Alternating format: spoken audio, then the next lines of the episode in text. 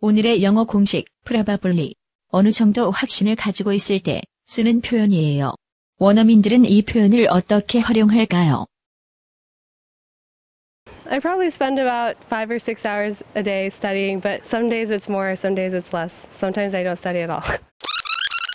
I probably spend about five or six hours a day studying. I probably spend about five or six hours a day studying. For example, here at Columbia in the business school, just in the accounting program, probably a third of our students are from Korea. Probably a third of our students are from Korea. Probably a third of our students are from Korea. I want to go into some sort of social justice work. I don't think I want to be in politics, probably more at a small scale level. Probably more at a small scale level. Probably more at a small scale level. 이제 슬슬 감이 오시지요? 감을 실력으로 굳혀볼까요? 미국인 선생님의 쪽집게 강의를 들어보세요.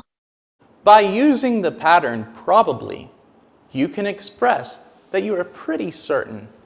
When you are assuming something based on your knowledge, you can say probably. For example, you can say, we'll probably be at the party, to show that there is a good chance you're going to the party. 그럼 다시 한번 원어민들의 인터뷰를 들어볼까요? I probably spend about five or six hours a day studying. I probably spend about five or six hours a day studying. Probably a third of our students are from Korea. Probably a third of our students are from Korea. Probably more at a small scale level. Probably more at a small scale level. 이제 프라버블리는 여러분의 것. 스피킹 맥스 영어 공식은 계속됩니다. 쭉